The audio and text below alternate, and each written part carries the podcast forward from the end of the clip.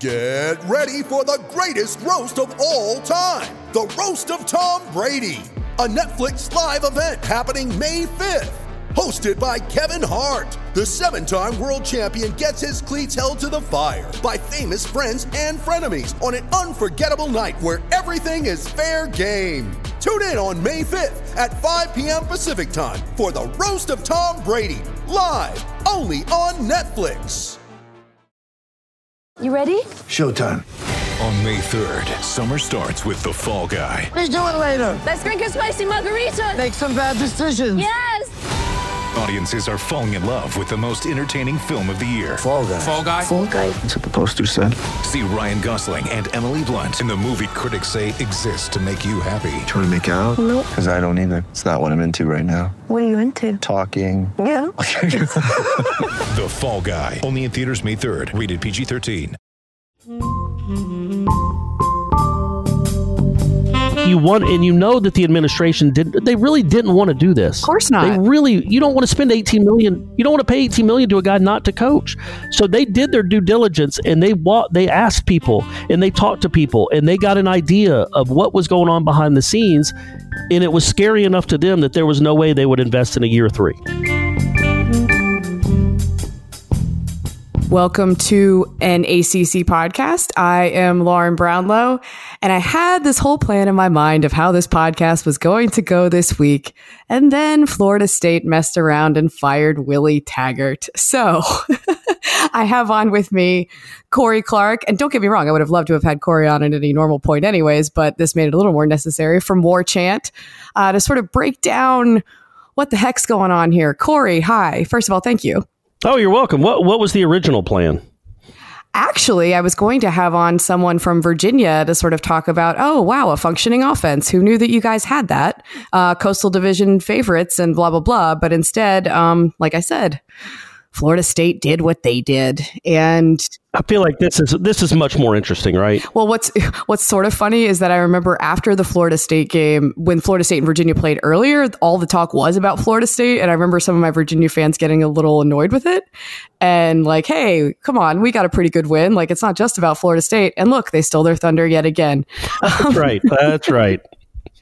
So, okay, look, I think we all knew that Willie was on somewhat uh, tenuous ground, to say the least, during the course of this season. But I think a lot of us sort of felt like, for a variety of reasons, nothing was going to happen to Willie this year. How did things change so quickly?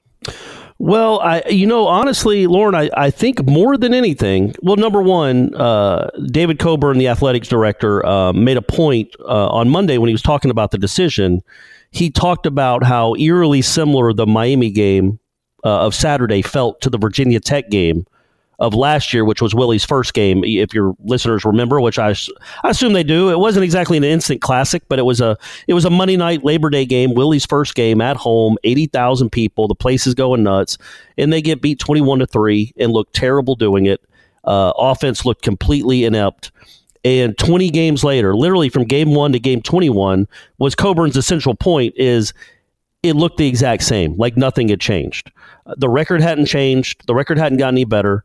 Um, the team hadn't beaten a rival, had just gotten embarrassed at home by a not good Miami team. And you're left to wonder, okay, does it, wh- where do we go from here? Where's the hope? But I think the biggest thing uh, on top of just the, the, the win loss record is when Willie Taggart was hired at Florida State, and I wrote this and I said this, I thought it was going to be like John Calipari at Kentucky. I thought his charisma, his recruiting prowess, along with the Florida State brand, he was going to be signing top two, top three classes nationally every year. And it just didn't happen. It just didn't materialize. I think this year, even before the kids started decommitting here in the last day or two, they were sitting at like 15th, which, you know, is nothing to sneeze at. But at Florida State, it kind of is. You know, Florida State's used to getting top. Jimbo would get top five every year. You thought Willie, the worst he would do is top two or three. So not only were they losing on the field, but they were losing kind of on the recruiting trail. Recruiting trail. They weren't beating Clemson, and they weren't beating Florida, and they weren't beating Alabama Georgia for any of these kids. And we thought Willie would. So when you when you take into mind the fact that he's he's obviously, and I say this from watching the last twenty one games, he's not a great game day coach. But you put on top of that the fact that he was not recru- he was not stocking this roster like you thought he was going to, and the roster is actually getting worse. Then you're left to wonder, okay, how long do you, if you know it's a mistake, and they obviously thought it was a big mistake uh, after 20 games, how long do you keep them around to just how long do you when do you expedite the process to get rid of him how long do you make a two year mistake a three year mistake or do you cut the cord after two years and they just decided you know the talk all along was could they afford it because of the buyout um, and he's going to get coburn said that it's going to be somewhere around the neighborhood of $18 million which is just incredible to pay a guy $18 million not to coach amateur athletics. Sure. So, so he's going to get 18 million, but he's going to get 18 million. They're probably going to all told probably spend 21, 22 million in buyouts with the, with the coaching staff.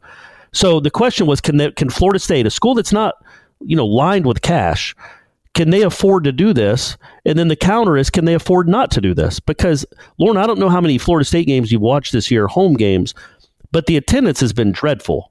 They're average. They're averaging about 51,000, 52,000. Miami was their best crowd by far. And I remember being in the press box thinking, wow, the Florida State fans really showed out for this one. This is pretty impressive. It was 63,000, which is 17,000 less than capacity. And that's their best crowd of the season. And next year, if you bring him back with, with you know, you're losing Cam Akers, you're losing Marvin Wilson, you're probably losing Tamorrion Terry and some other guys there's going to be no season tickets. The the booster money was starting to dry up. The season ticket sales were definitely in the tank, and I think and they felt. Uh, and I know as much, and he said as much. They felt they couldn't afford to keep him around because of the money they were losing. So obviously, the boosters are going to have to play a role here, and they had to pony up the cash. How much extra cash, though, do they have left at this point to go out and hire somebody who is even halfway decent?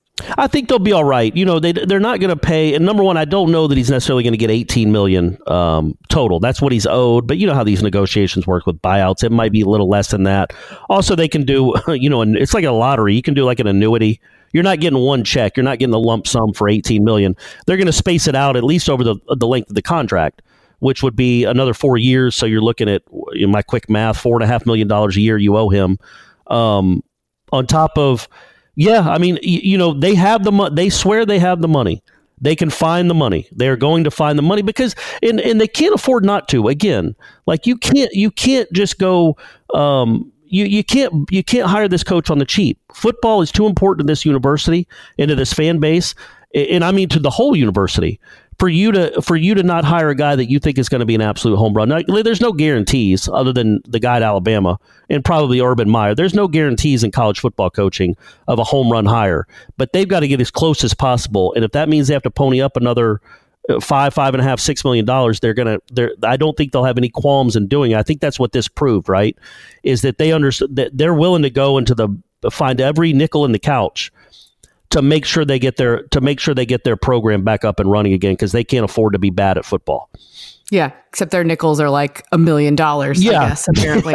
yeah, exactly. The gold doubloons. no, and I mean, looking at these numbers, yeah, I mean, it's uh, Miami's offensive line has been terrible all year. And to be fair, they did hold Pitt to I think only a couple sacks the week before, which surprised me. But Florida State only has two sacks against that bad line. Miami has nine, which is probably more concerning. Sixteen tackles for loss. That's bad. Yeah. I mean, it's just all bad. There's nothing good. There's ten penalties. Like, there's nothing you can look at and go, oh, okay. And like you said, Miami had not been good this year, and they dominated this game. It wasn't competitive. Miami's been competitive in almost every game it's played, for better or worse. And you don't want to be in the same sentence as Bethune Cookman if you're a Florida State. So, well, it, it's in. When's the last time Miami beat someone by 17 points? Was it yeah. two, was Dorsey Bethune the quarterback? Cookman, was it two? Yeah, like a like a Division One school though. It's been forever since they've they've gone on the road and kind of dominated like that. And your team just wilted because your team's done that a lot under your uh, under your under your command and the the the thing I feel I don't mean I, I say I feel bad for Willie. Like we just talked about he can go buy an island here soon enough. I don't feel that bad for him but he did inherit a mess. Um it, it was the program was not in good shape. Um n- not only roster wise roster wise it was it was certainly better than it's looked the last two years. They there's some talent on this team but the locker room was a mess. And the, you mentioned the APR. He couldn't afford to let anybody go because of the APR. So even if there's a problem on the team, you can't afford to let him go because your APR is going to take a huge hit, and then you're in even bigger trouble. Yeah, I mean they were literally they were barreling towards sanctions. That's how bad they were. I mean, I think I think they were the number they were the last or second to last of all Power Fives in APR, which is just an, that's an embarrassment. Um, and, And that's, that's on what, Jimbo. Yeah. It's, uh, all of it's on Jimbo. Uh, all of that all of that aspect is on Jimbo. But I think when you watched the games and you saw that there weren't, you know, just the the the, the penalties were just incredible. And some of the some of the clock management stuff, which isn't even that big an issue in the in the big picture, but it is it, it, when you look at it from the the micro instead of the macro. There were some things he did during the games where you wondered, okay, he's he's been coaching now for 100 games. How does he still make these mistakes? And is this going to get any better? But by and large, I think you know the offensive line was a disaster and has been for three years. That doesn't that hasn't apparently really been short short up at all. And you went and got him. You already paid. You're already paying nine hundred eighty thousand dollars for your defensive coordinator, um, Harlan Barnett, who who was probably going to be fired anyway, but it's a it's a guarantee now. Um, and then you're paying a million dollars to Kendall Briles, and you went through all the all the uh, you know people eye rolls and and and people just the the Briles name, which is Yep. very toxic for good reason. But you were willing to go through that because you wanted you you so desperately wanted Willie Taggart to have a, a elite offensive coordinator that would turn this thing around. You got him one, got him a very good offensive line coach. You're paying them a combined about 1.6 million dollars, and yet you're still four and five, and you have Cam Akers. Oh, Cam Akers. Can we? I feel really bad for him. Yeah, just for like a few more weeks. Just just a, a good team for a few weeks. I wrote about it. I wrote a column uh, after the Syracuse game because I didn't want to write a whole. What is this? They beat Syracuse by 18, and Syracuse is terrible. And I didn't want to write a whole. Hey, Willie's righted the ship story after that. So my whole story was just about how Cam Akers deserves better than this. Like he's literally one of the best Florida State running backs of all time, probably third, I would say, behind uh, Warrick Dunn and, and Dalvin. And man, he's going to finish his career with a losing record. Like he's going to end up probably going to one bowl in his career, and it was Shreveport. Like I, you know, I, I, look, Cam Akers will be making a lot of money here soon enough. Again, but you feel bad. Like this guy's legacy, this guy should be one of those seminal greats and seminal legends, and instead he's going to be an afterthought because his teams were so bad. Um, so you know, Willie had some. Willie did have some talent. The offensive line was a train wreck, but he didn't do anything to fix it. And he also, Yeah. I don't know how many of your listeners realize this. You, they might because of Sam Howell, but he also went two years without sign, without signing a quarterback. Yeah. Have you ever heard of that? Like legitimately, I don't know if I've ever heard Just of like it. any quarterback? Yeah, no. It did not sign a quarterback. He, you know, and I know he got here late in in 2017, and so he was up against it. But he had a, he had 14 months to get himself a quarterback recruit. And he had Sam Howell, but he had no relationship with Sam Howell. Sam Howell's relationship was apparently strictly with Walt With Bell, Walt the Bell, offensive yeah. coordinator. And then, and I didn't know Walt Bell was like this great quarterback whisperer. That if he leaves, if he leaves, you wouldn't go. You don't go to Florida State. Like, what has Walt Bell ever done at a high level that would be uh, so important to Sam Howell? But so Walt Bell leaves. He obviously doesn't give Sam. He doesn't give Willie Taggart if he, I'm sure he talked to Sam Howell when he took the job at UMass, and I'm uh, uh, quite obviously he did not tell Sam Howell, "Hey man, you need to go to Florida State anyway." He's going to get it turned around because Sam Howell did not end up at Florida State. So you know when you when you've gone two straight recruiting cycles without signing a quarterback. Again, that's an indictment. That's just uh, you know I don't know if you know this or the the again I know you know everything, Lauren. I don't mean to quit. I don't. I'm not. Uh, I, I know you know stuff. I'm talking more to your listeners, but they only have nine. They only have nine coaches. They don't have a full ten coaches this year. That I didn't know actually. So, s- uh, this is a real quick story. So they tried to hire Ron when Willie was hired uh, me- in December of 2017. He tried to hire Ron Dugans from Miami. Du- and Dugans is from Tallahassee, a Florida State guy, but he said no. He stayed at Miami with Rick, which should tell you something there. But anyway. Willie found that out, I think, when they were on a plane to go recruit a kid from the state of Washington. David Kelly was his recruiting coordinator, and David Kelly was on the flight with him. David Kelly had been a re- receivers coach in the past, but like seven, eight years ago, he was strictly an off the field coach, a behind the scenes quality control recruiting guy. And Willie looked at David Kelly and said, Hey, man, do you want to be the receivers coach? And Kelly's like, uh, Yeah, I guess so. So that's who their receivers coach was. And it's Florida State we're talking about. Like you could go get, any number of qualified coaches to be your receivers coach. But he just asked the guy that was sitting in the seat next to him on the plane. So, cut to what January of last year. Well, Mark Richt gets fired. Ron Dugans doesn't have a job anymore. Manny Diaz doesn't retain him. Ron Dugans is now very interested in Florida State again. And Willie Taggart, rightfully so, is interested in Ron Dugans because he's a good receivers coach. The problem is, is that because David Kelly was an if you hire, in the, the NCAA rule is if you hire a coach on the field, he has to be on the field for at least two years. That's a rule. So David Kelly had been on the field coach for one year. So they had to make, they had to keep him, even though they already had, you know, they were hiring a receivers coach they still had a receivers coach. So Frank receivers they, coaches basically no he he's a yeah exactly he yeah one's inside one's outside he uh he ended up becoming basically he's still an on-field coach but he's the recruiting coordinator and he had no literally I watched him at practice he had no duties during practice at all so because they couldn't they you know they wanted to hire a DB's coach but they couldn't they couldn't. And David Kelly's not a DB's coach.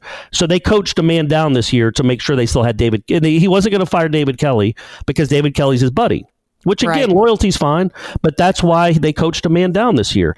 And it's no, stuff like that. Yeah, that's part of his downfall, obviously. Yeah, yeah it's just the stuff, and you hear the the stuff behind the scenes about just how a little bit disorganized it was. Not a little bit, a lot. And there's stories like that, and then you want and you know that the administration did they really didn't want to do this. Of course not. They really you don't want to spend 18 million you don't want to pay 18 million to a guy not to coach.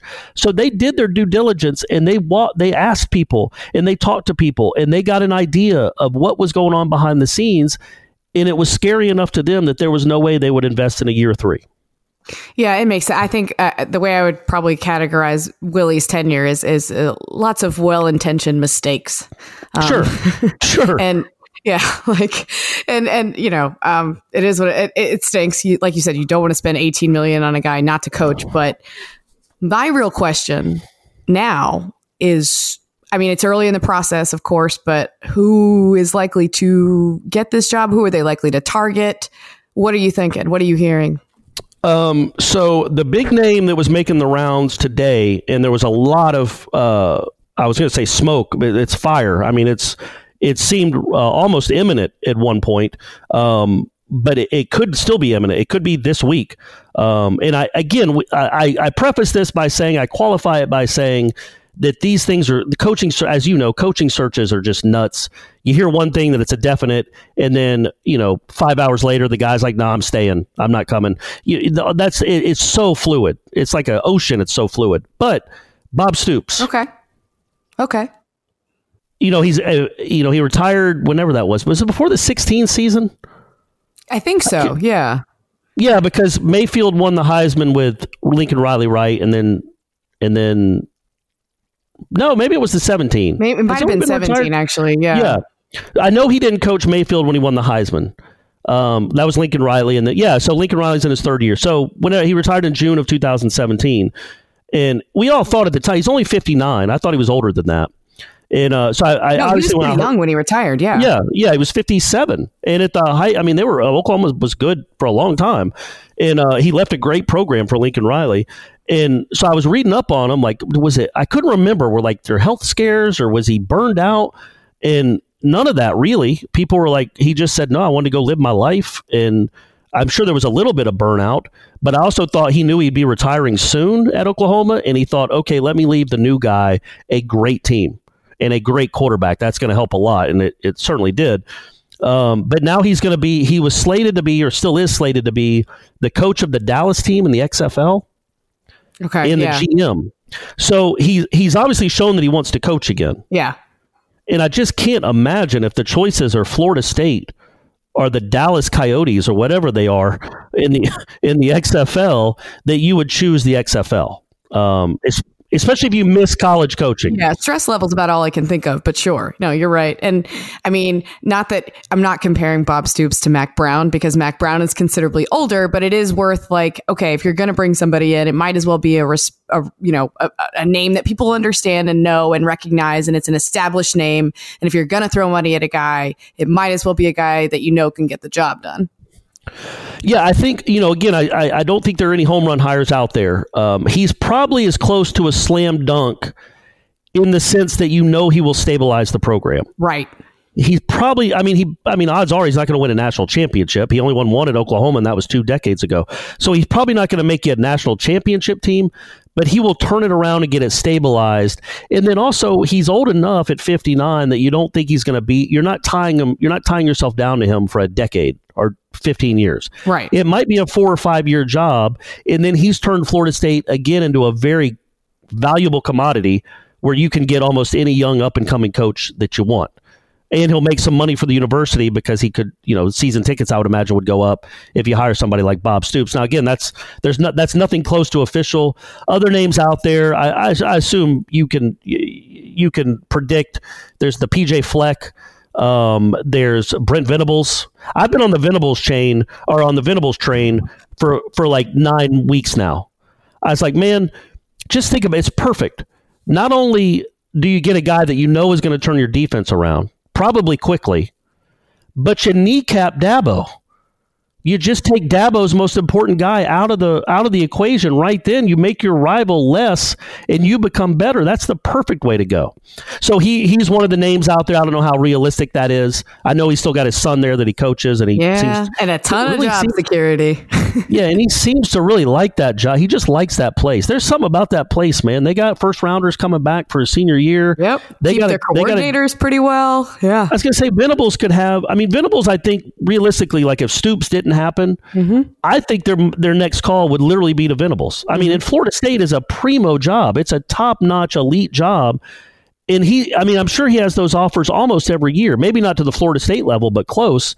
And he's like, "No, nah, I'm cool, hanging out by the lake, wearing all this orange and coaching all these great players and having Dabo as my boss. Like, it's just something about that place, man, where people don't want to leave. So, um, yeah, I think PJ Fleck um, is also a, a candidate that's come up.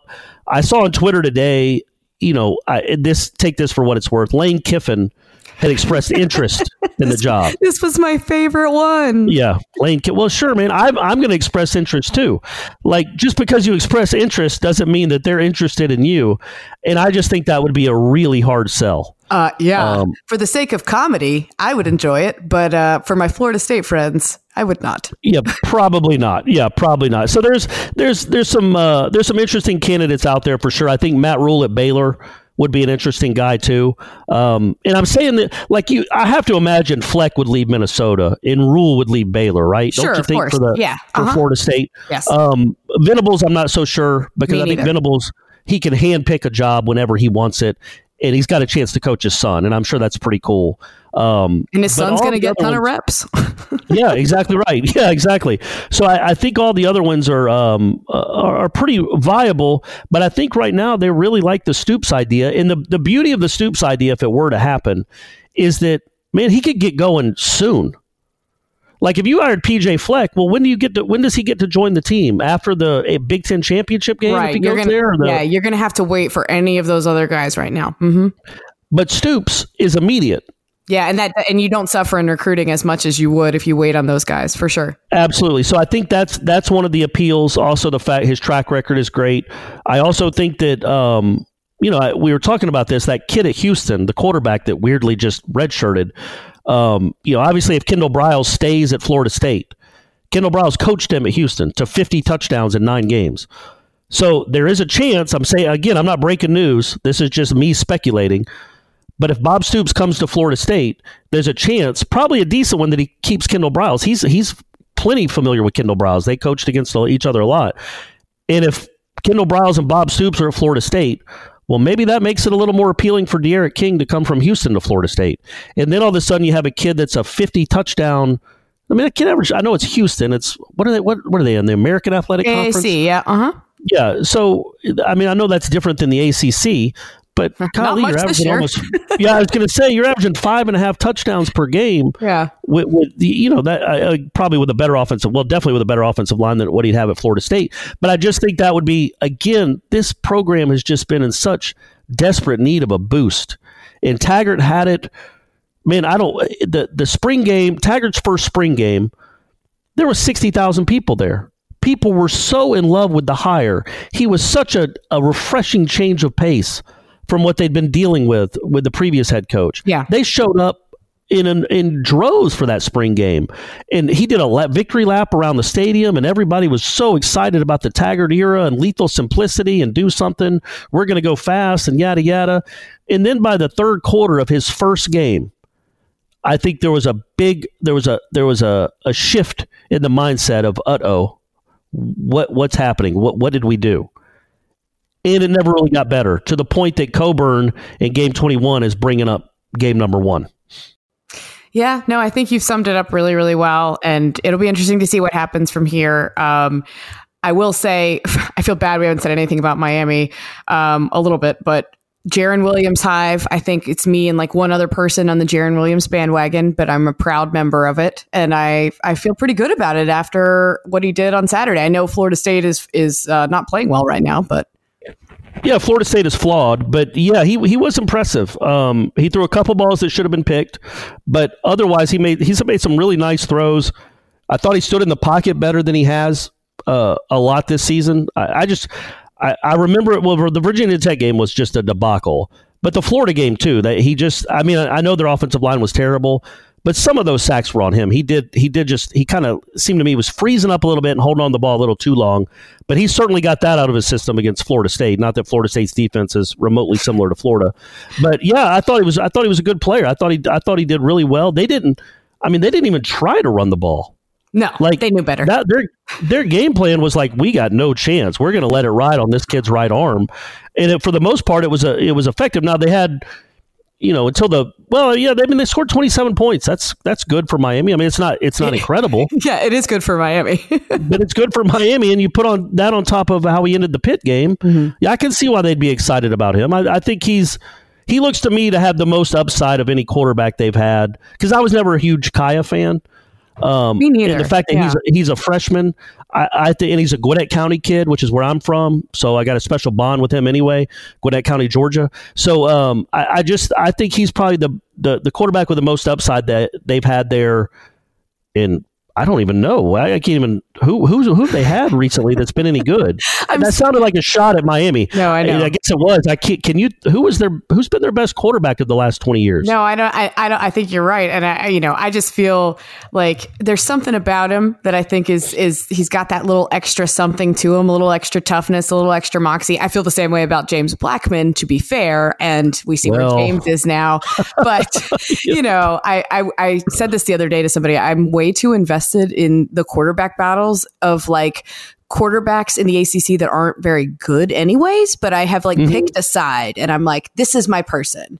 And Jarren Williams is my guy and James Blackman is another one that I really like.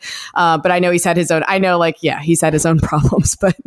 Um, Man, how about what's funny about Hornibrook coming to Florida State is I, I could, I, they played in the Big Ten championship game, I think two years ago maybe, and they were giving Ohio State a, a game and uh, he just kept throwing interceptions, or he just wasn't any good.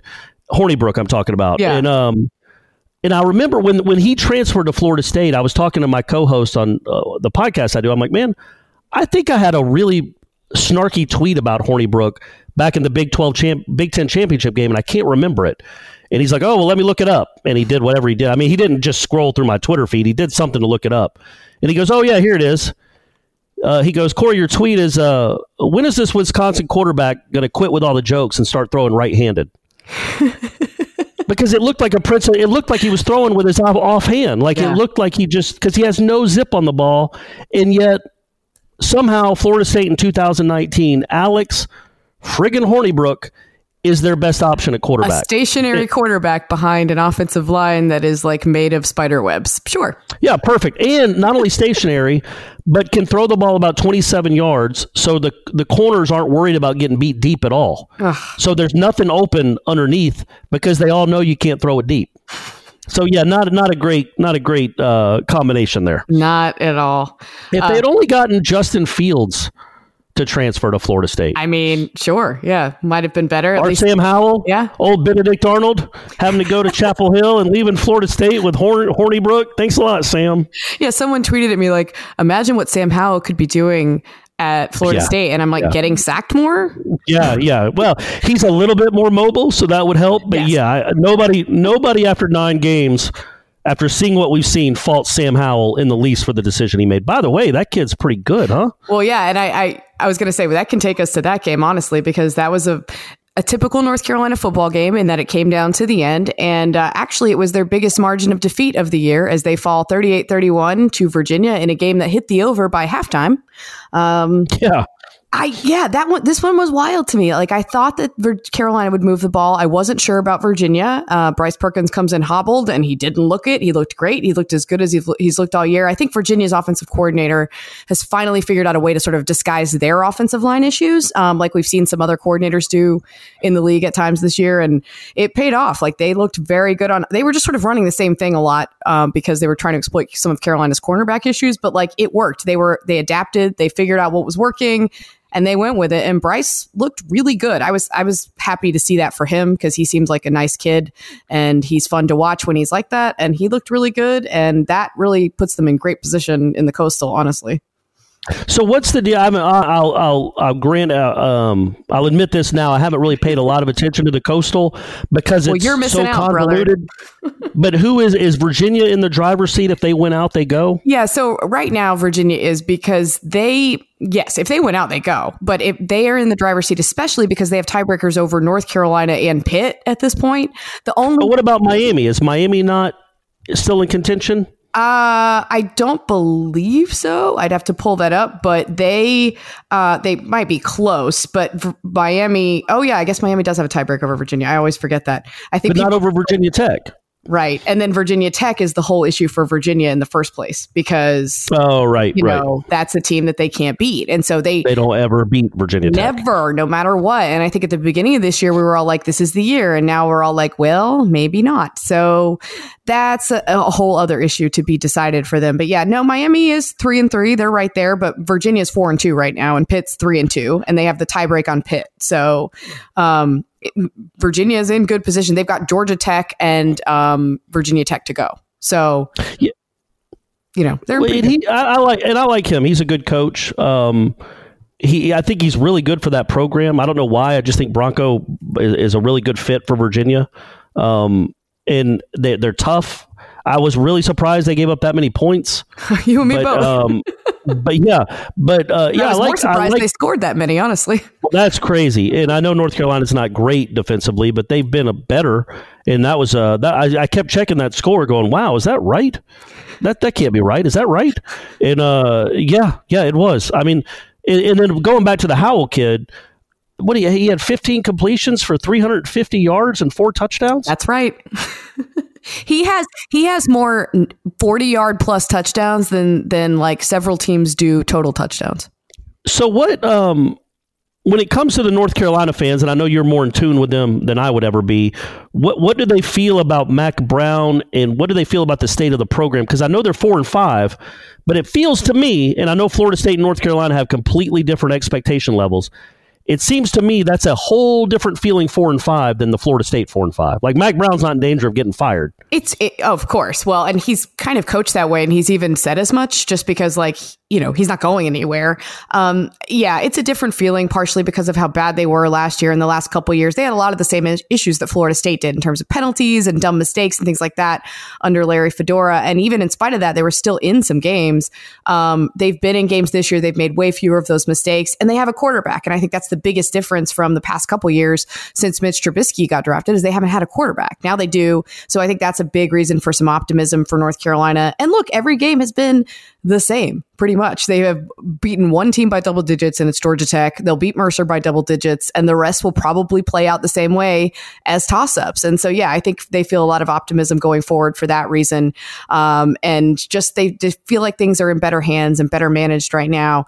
And yeah, I think they feel good about where they're at. I mean, it's funny, and we're going to get to, we can get right to NC State. Actually, this will take us to that. But NC State, Wake Forest, and what happened to NC State. NC State fans are four, they're four and four right now. And NC State fans feel ex- way worse about where they're at at 500 than Carolina fans do about being four and five. And yeah, you can kind of understand why. Um, Wake is Well, they're just not they're not that competitive. NC State. Not not it's not lately. that they're losing.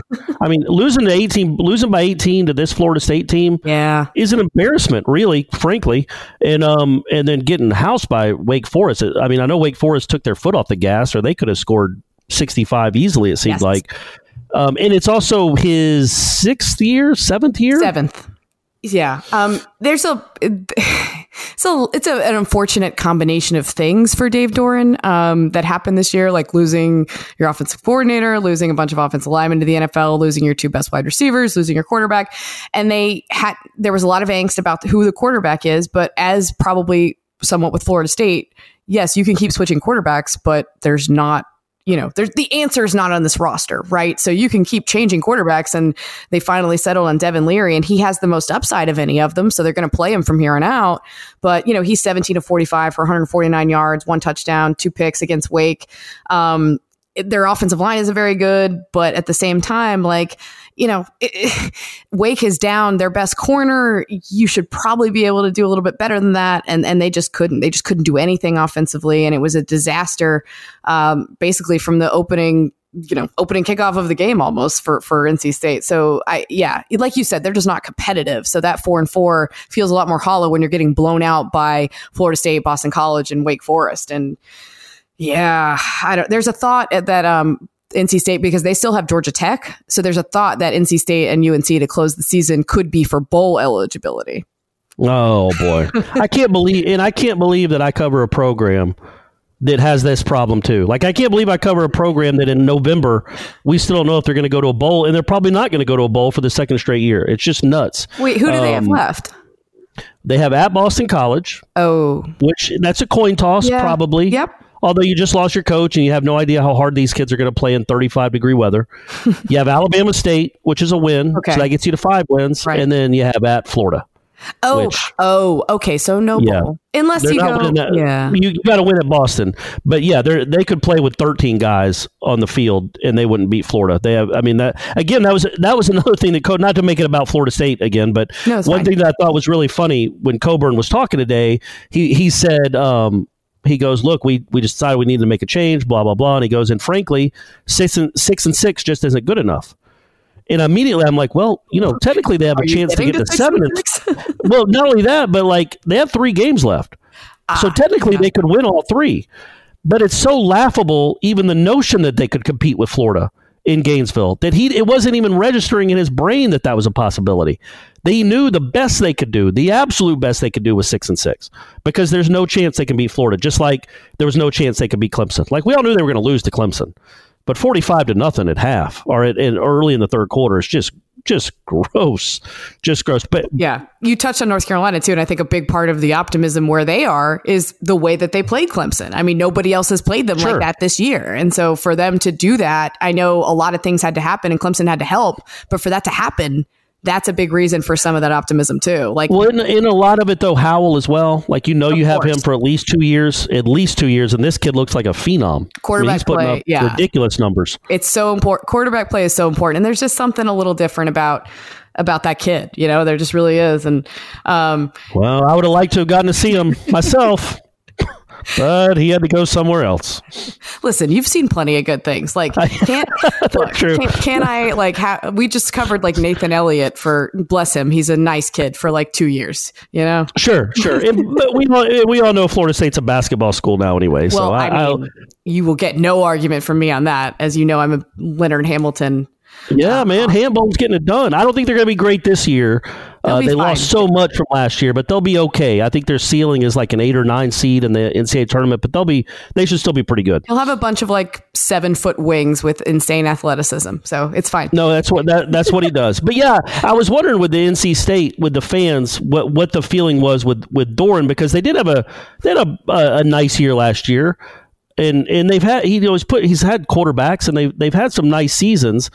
But so in your seventh year to have something like this, do they just chalk it up to like a one year hiccup? Are, are NC State fans really worried that this is the direction the program's going in? It's a mix. They've they know they've had a lot of injuries as well on both sides of the ball, which they really couldn't afford because they were already thin in terms of what they had lost. Um, and so I, they knew it would be a rebuilding year as well. They do still have four wins. They don't know that they're not going to a bowl at this point. They still could make a bowl. Um, strangely enough, just with the way their schedule is structured, and uh, you know they're not happy about it. Don't get me wrong, and I think they don't like the co-coordinators. They're not big fans of uh, their defensive coordinator at this point but they also understand that when you lose what you lost, if you're not a Clemson or Alabama, you're probably going to suffer some as a result of it. And they kind of are. So, right. Yeah. I mean, I think that they understand that from an intellectual level as well. And speaking of uh, not meeting expectations and Boston College, Syracuse, oh boy, Syracuse, you are bad. Oh. Yeah, man, they started out the season ranked. My bad, guys. Sorry. I ranked them. I mean, Oh well, I mean, but they were ranked anyway. You weren't the only one. They were in the top twenty-five when the season started. Well, I mean, and they are awful. Yeah, I mean, some of what I like to do when I'm doing preseason rankings is reward you for what you've done the year before, and if you return a reasonable amount of talent and a quarterback I might trust, then yeah. But yeah. Oh. And that DeVito kid, he he played last year against Florida State. Uh, Dungey got hurt pretty early in that game, and I think DeVito played the whole second half at least, maybe more than that, maybe the final three quarters and he was a lot better than Dungey in that game. Now that has not materialized at all. Right, I saw him against North Carolina do the same thing um, when Dungey got hurt, and he came in, and he basically was the reason they won that game. So maybe he should be a closer. Right.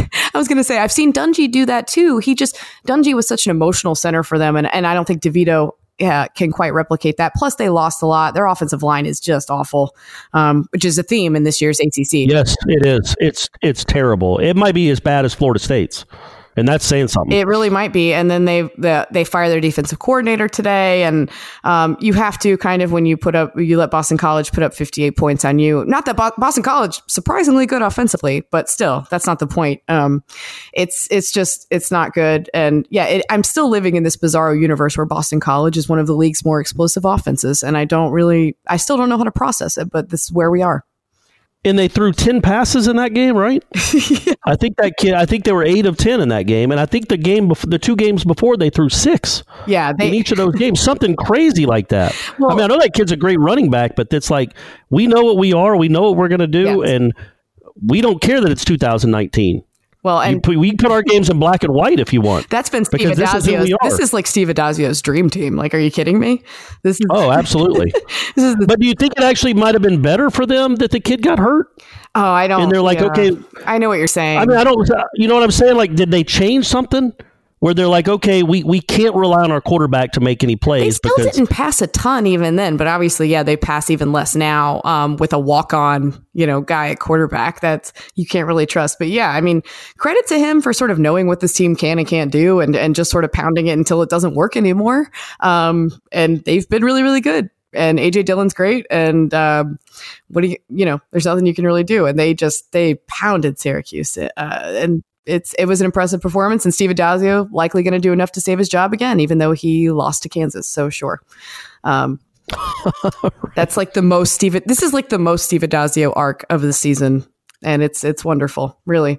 Well, and it's a big game. Uh, obviously, a big game for Florida State for bowl eligibility, but that's a, that's uh, you know it wouldn't be great. I don't think he, I don't necessarily think he's a danger of losing his job, obviously, but it wouldn't be a great look to lose to a a Florida State team without a real head, without a permanent head coach, mm. coming off an embarrassment against Miami. No, it wouldn't. Um, it definitely would not. But they've, yeah, they've looked really good offensively, and we'll see how long it continues because it's not a secret what they're doing. Um, no, at all. I, I will dwell on this next game for as long as it warrants, which is not long. Um, Pitt, you did not screw up against Georgia Tech, so good for you. Um, I thought I thought they might. I really did. Um, but they didn't. They did exactly what they needed to do, even if it was hideous. And they won 20 to 10 against a Georgia Tech team that is, as we knew it was going to be, awful. So, I mean, congratulations, I guess. Man, there are just some bad, and I and I am not one of these SEC honks. I, I've been I've been banging the ACC football drum for a long time. Uh, really, 2014 when it was just Florida State kept winning games and kept getting passed by one loss SEC teams. And there was like no respect for the ACC at all. Like that Louisville team in 14 was really good. And they had like 10 guys drafted, but Florida State barely beats them and they get punished. And they get punished for barely beating all these ACC teams. And so I've been banging the drum that the ACC is actually a pretty good football conference. Not this it really is. Um, but holy moly, is it just awful this year? And you look at these offenses and some of these quarterbacks, and who's like who's the fourth or fifth best quarterback in this conference? I mean, Like I think we know Lawrence is one. Uh, Howell and Newman are very very good, and then after that, it's just like a bunch of vomit on the carpet. There's just not. There's not anything. I mean, I shouldn't say that. The Jarren Williams kid at Miami, I think, has a chance, there's but he's had some bad moments too. Right. There's upside And- with some of them, but it's unproven. And Perkins, I shouldn't forget Perkins. He's a nice player, but I guess the bottom half of the quarterbacks in the league is what I'm saying. No, The- it's bad. the- it's really bad. I don't remember it ever being like even ACC teams that weren't good in the past. They'd have a quarterback, but man, like just there's the, the kid at Pitt really struggles. Um, Virginia Tech, who's their quarterback? Well, I will say this about Virginia Tech. Hendon Hooker, when he was healthy, I thought looked really good. And I didn't understand why Justin Fuente had not played him earlier because he's a perfect fit for what he wants to do. But he's hurt now. So they've got Quincy Patterson in there, who is, um, and that gets us to actually Virginia Tech and Notre Dame, who is somewhat um, limited as a passer to be nice. sure, sure. Um, but he, and he was nine of 28, I believe, in that football game. And Yikes! it, oddly enough, by the way, at the end of that game, as close as it was, as close as that game ended up being, um, Notre Dame, I think, uh, from Bill Connelly from ESPN, who does the advanced statistics, they had a 98% win probability. um, Who did? Notre Dame because of the way the stats lined up, right? So, like the way the statistics broke down, that would have given them like a 98% chance to win based on that, except for, you know, things like the hidden yardage, the turnovers, where they took place, everything else. Um, and yeah, that was Virginia Tech made it a game somehow through their magic, the, the way only Virginia Tech can seem to do, by the way. And yeah, of course. it- it's just the weird voodoo that they do, but it, it didn't quite work. But I mean, you know what? Bud Foster had a really nice game plan. Um, took it in there and it almost worked, just not quite. Just not quite against Notre Dame. And the ACC remains winless at Notre Dame. I think that's, I think I have that stat right. Oh, what do you mean? Is that true? What? At Notre Dame, yes. Like since we started this little arrangement at Notre Dame, yes. Oh, since they started the Yes, arrangement. yes, okay, yes, I was going to say Florida State won there a, a, a while ago. Um, yeah, no, you're right. That is true. That's crazy. Yes. Um, and yeah, it was. Uh, it almost worked, is what you said about the Virginia Tech game plan, and that's that should be the motto of the ACC in 2019. that's accurate. ACC football. It almost worked. Yeah, yeah. And it, you know, I mean, the stats would give you no indication that Virginia Tech should have been anywhere close, and yet it's a one point game, and Notre Dame has to score like a last second touchdown to win it. Um, yeah, and they had to convert like two fourth downs on that drive. They outgained them by 207 yards. okay, all right, sure. They had more than they had more than double first downs. Yeah. Wow. well, hey, and they, yeah, there you go. Hey, that's fine. That's fine. And you almost won. Nobody would have cared about the stats if you'd have gotten one of those, uh, Sure. one of those stops, you know? Right. And Who do you think? So, who do you think? I don't mean to put you on the spot for on your own podcast, but who do you think is the second best team in the league? Is it Wake? Um, it's Wake or Virginia for me. Um, I, I, but I dislike Virginia. Like Virginia's offense, if it plays like it did against North Carolina, I think it's them. Although they are now down six defensive backs for the year. Wow. I didn't know that. Yep, yep. Uh, that's not good. Wow. Uh, as, so as good as that defense can be, you know, you can only be so good when you have those kinds of injuries. Bryce Hall in particular is so good. Um, so yeah, I, I would have said them. If their offense can play like that, I might still say them. But Wake has been so so good all year, especially offensively, and Dave Clawson's such a good coach that I probably would have to go with them. Honestly, like He was also a name that popped up uh, on the initial list. he's a builder. uh, like when you le- read these various have. lists. Yeah, like Um, yeah, he's a, he's a really good coach, man. He's a sharp dude and a, and a really good coach. Um, it is a different deal recruiting at Wake Forest than recruiting at Florida State. Uh, just the the schools you're recruiting against, and the you know the athletes that you're recruiting. It's a little different, but man, I think that guy would do a great job at any big. And I don't mean to. Uh, you, you know, disparage Wake Forest, but any big time football school, I think he would do a he would do a really nice job. He's he's really impressive. that job. that offense, Yeah, that job's insanely difficult, and he's Oh, absolutely. He's done a great job. He's built at every level he's been. So he would be a really good coach for anybody to hire. I'm surprised he hasn't got more buzz before now, but that that's the team I would go with. Um, last team, last game we got Woff. I, there's really no need to say anything about Wofford at Clemson. Honestly, like that's ugh. I'll be honest with you. I don't even know the, what was the score of that game. 59 to 14. All you need to know about that game is that Dabo's kid got a rep before halftime. so, so last year in the Florida State Clemson game, uh, da- they were throwing they were throwing fades to Dabo's kid in the end zone when it was fifty nine to three, and he actually almost caught a touchdown, and then I think the FSU DB ripped it out of his hands for an interception. And so when we were when we were talking about that the Florida State Clemson game the week of the game, the whole goal was what I was te- what I was saying on the show and writing was you just don't want to see Dabo's kid on the field. just don't. Ha- if you if Dabo's kid doesn't get on the field, you've won the Uh. game.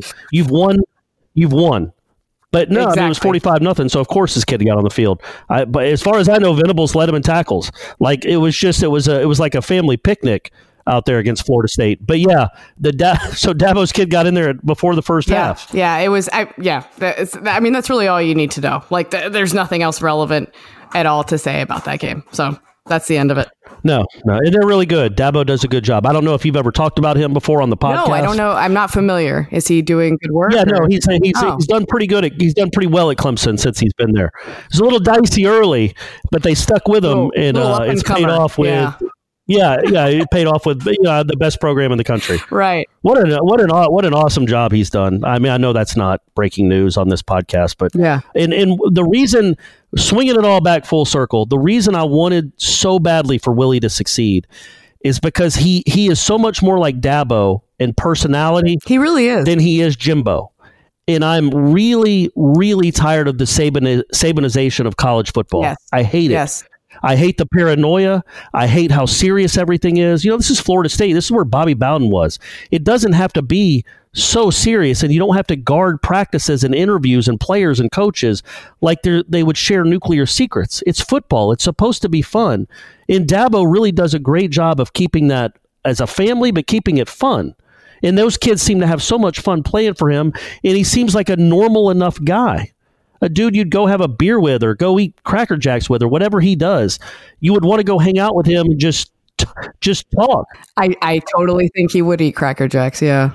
no, he seems like a cracker jacks guy doesn't he and and i thought willie could be that guy i thought okay and now if willie starts succeeding at florida state while dabo's succeeding at clemson man maybe that'll maybe that'll shift college football It'll shift the paradigm a little bit, and not everybody is going to try to be a clone of Nick Saban, but they'll try to be a clone of Dabo because Dabo is good for college football. I know he has his missteps, and he's got microphones in his face all the time, so he's going to say some stuff that that you know either isn't taken well or isn't all that smart. But everybody does that if you talk long enough. But he's good for the sport. And I, I think Willie having good people and nice people in positions, uh, head coaches, is good for the sport. And so I really wanted Willie to succeed. But you know, if you're, it doesn't matter how nice you are if you go nine and twelve at Florida State. It just doesn't. And I say that covering Jimbo for eight years, and Jimbo is a very good coach here. I, I would hesitate to call him a great person, but he got the results. And I was really, really hoping that Willie would get would would somehow make Florida State into like a Dabo uh, light, a Clemson light, and that that would take that would be the trend across the country instead of the Sabanization of college football, which is now taking place where everybody is so paranoid about every little thing that goes on with their program. Yeah. Anyway, that was my little soapbox. No, I like it. I didn't mean to get back on that. It's fine. I, I'm with you. I, I think we all agree on that here on this podcast. Uh, we, we still roast Pat Narduzzi for some of his fourth down decisions. For one, I mean, he, that's nothing to do with a good or bad person, but it's just like, okay, dude, like, come on, like, just take a little risks, have a little fun.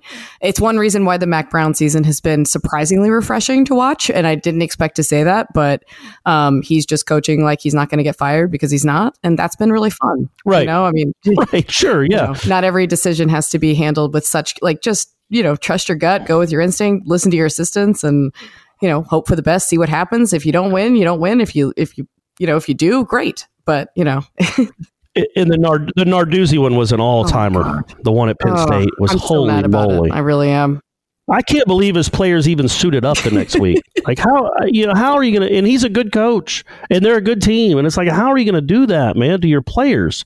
They want to win. What do you? What, what, why are you being a? I'm not saying he is a coward, but that was a coward. It, even, it was just a dumb decision, but it was a cowardly decision, and it's crazy how no, I, I, said that. I said well, that. yeah, and I but I don't know that he's a coward as a human being, but in that moment, that was a cowardly decision, and it's like, man, nobody would blame you for going for it. There, it's so many times these coaches on four, and you see in the NFL all the time. Yeah, it's way more common there. It's yeah. it, it's it's an epidemic in the NFL. But fourth and three at your at the other team's forty four yard line, and you're going to punt it like, man, go, you, go, go, go, go for, for it, win, dude. Go yeah. for it. Yeah, you have you have a million, uh, six million dollar quarterback. Believe in him. you have an offensive line; they're all pros. Like, and, and they just—I've never understood like that sport. It is so about you know pardon the phrasing, but it's so about being a man and being tough minded yeah. and blah, blah, blah, all that nonsense we've heard all, all, our lives. But when it comes to game decisions, they are such, these guys that all preach being a man and being tough and, and facing adversity, they're such cowards. When it comes to oh fourth and two, are they going to get mad at me if I don't if I go for it and don't get it? I got to punt and play it safe. It's cool. That it's is, cool. My coach uh, of my Carolina Panthers of the NFL just had a rant against analytics today that made me um, very sad and uh, angry at the same time. was, hey, but they're good this year, right? They're pretty yeah, good. but like that's his biggest issue. Always has been. Well, always, yeah. Riverboat Ron, right? Is now I can't. Is that an ironic name, like calling me Curly? No, no, it's not. But it is now. Oh. At least it should be. It was when his job was on the line. It's not anymore and so he coaches like you know like he used to Ugh. Right, right. He didn't. He's gone back to being conservative and being a, a big baby yes. at times. Yeah, I get it. Uh, my coach is Dan Quinn, who won't be my coach for much longer. But yeah, well, he is awful at that it's stuff. Just, it, I think it's, it's uh, some of it's the defensive minded guys. I think, but still, it's it's exhausting. Corey Clark, War Chant, Thank you so much for. Oh man, we've been going. We've been going for over fifty minutes. I apologize. You said you wanted this to be a twenty-minute show. I did not say that. Nobody cared. we could have gone just 20 minutes on Florida State alone, so it's fine. And thank I think we I did. Think we did too. But thank you so much for giving us all of the breakdown of the Florida State situation, how we got here, what's next, and you still know plenty about the rest of the ACC. And so thanks for doing this with me. And until later this week, everybody. Bye.